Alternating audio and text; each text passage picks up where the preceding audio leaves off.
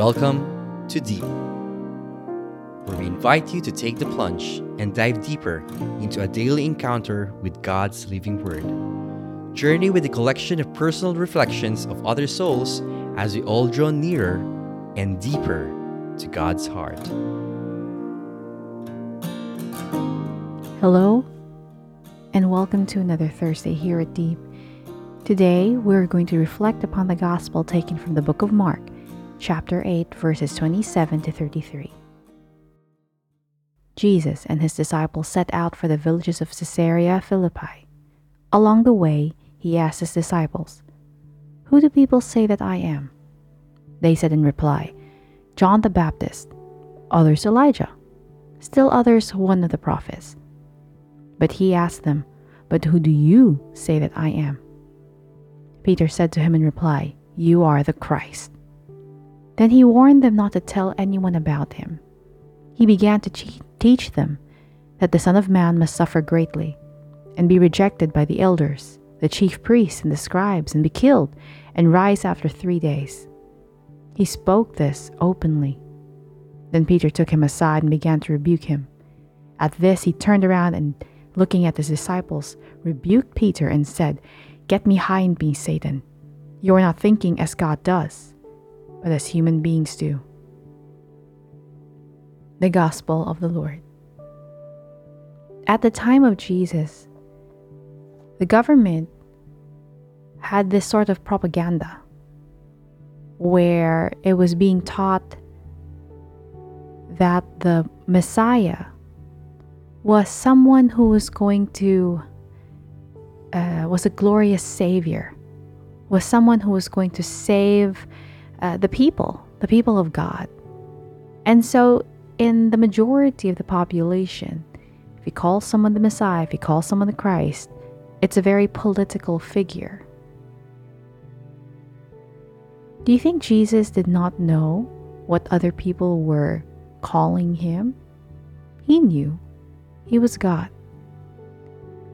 But I guess God you see, whenever God asks questions, it's not for it's never for his own benefit. When God asks us a question, it's usually for the benefit of the person he's asking the question to. And when he asks, Who do you say I am? Peter answers, You are the Christ, you are the Lord, you are the Messiah. In that one line, Peter had vocalized the hope that his disciple that Jesus' disciples had is that Jesus would be the one to rescue and to save the people of Israel. The problem was it was true but not in the sense that they they thought would happen. They expect Jesus they expected Jesus to be a political hero, someone who would save their physical situation. But you and I we know differently. Jesus came to save more than just the physical, political situation, the pol- political landscape at the time. Jesus came to save souls. Peter did not understand Jesus. It's okay. You could be serving in the church, you could be serving Jesus. You could be very, very close to Him physically and not always understand what God has in store for us. But Jesus will not tolerate this. He knows that our humanity, we have weaknesses and we have misunderstandings about His godness and His goodness. But if you remember, the way how He responded to Peter was very clear, was very hard, was very direct. Instead of saying, No, I'm not the Messiah you're thinking, what he did was number one, he warned the disciples not to tell anyone about him being the Messiah. Why? Because he knew that the rest of the population would share the same skewed notion. Number two, he taught his disciples the truth that the Son of Man must suffer greatly, that the Son of Man will be rejected by the elders, by the leaders, that the Son of Man would be killed, but that the Son of Man would rise in three days. You and I are only but a week away from the season of Lent where we prepare our hearts to receive Christ in Easter. And if we enter into this season with a skewed understanding of what Jesus has in store, which is just to make us a better person by giving up things this Lent, well, we might hear the same thing that Jesus told Peter, which is, Get behind me, Satan. You are not thinking as God does, but as human beings do. You see, ultimately, what God wants to do, what Jesus wants to do, is to bring our souls back home to His Father.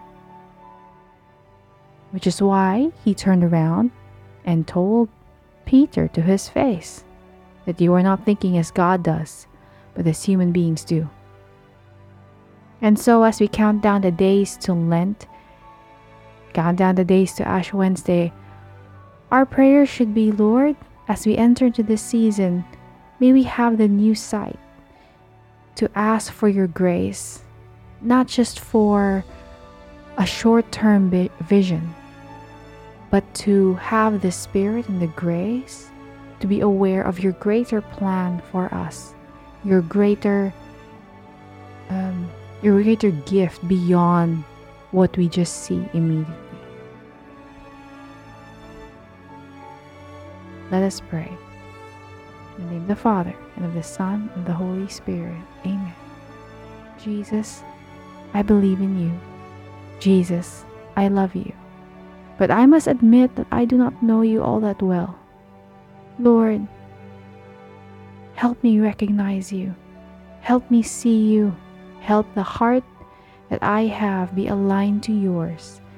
That my eyes will see you not for what the world defines you to be, but for me to see you for who you truly are my Messiah, my Savior, my God.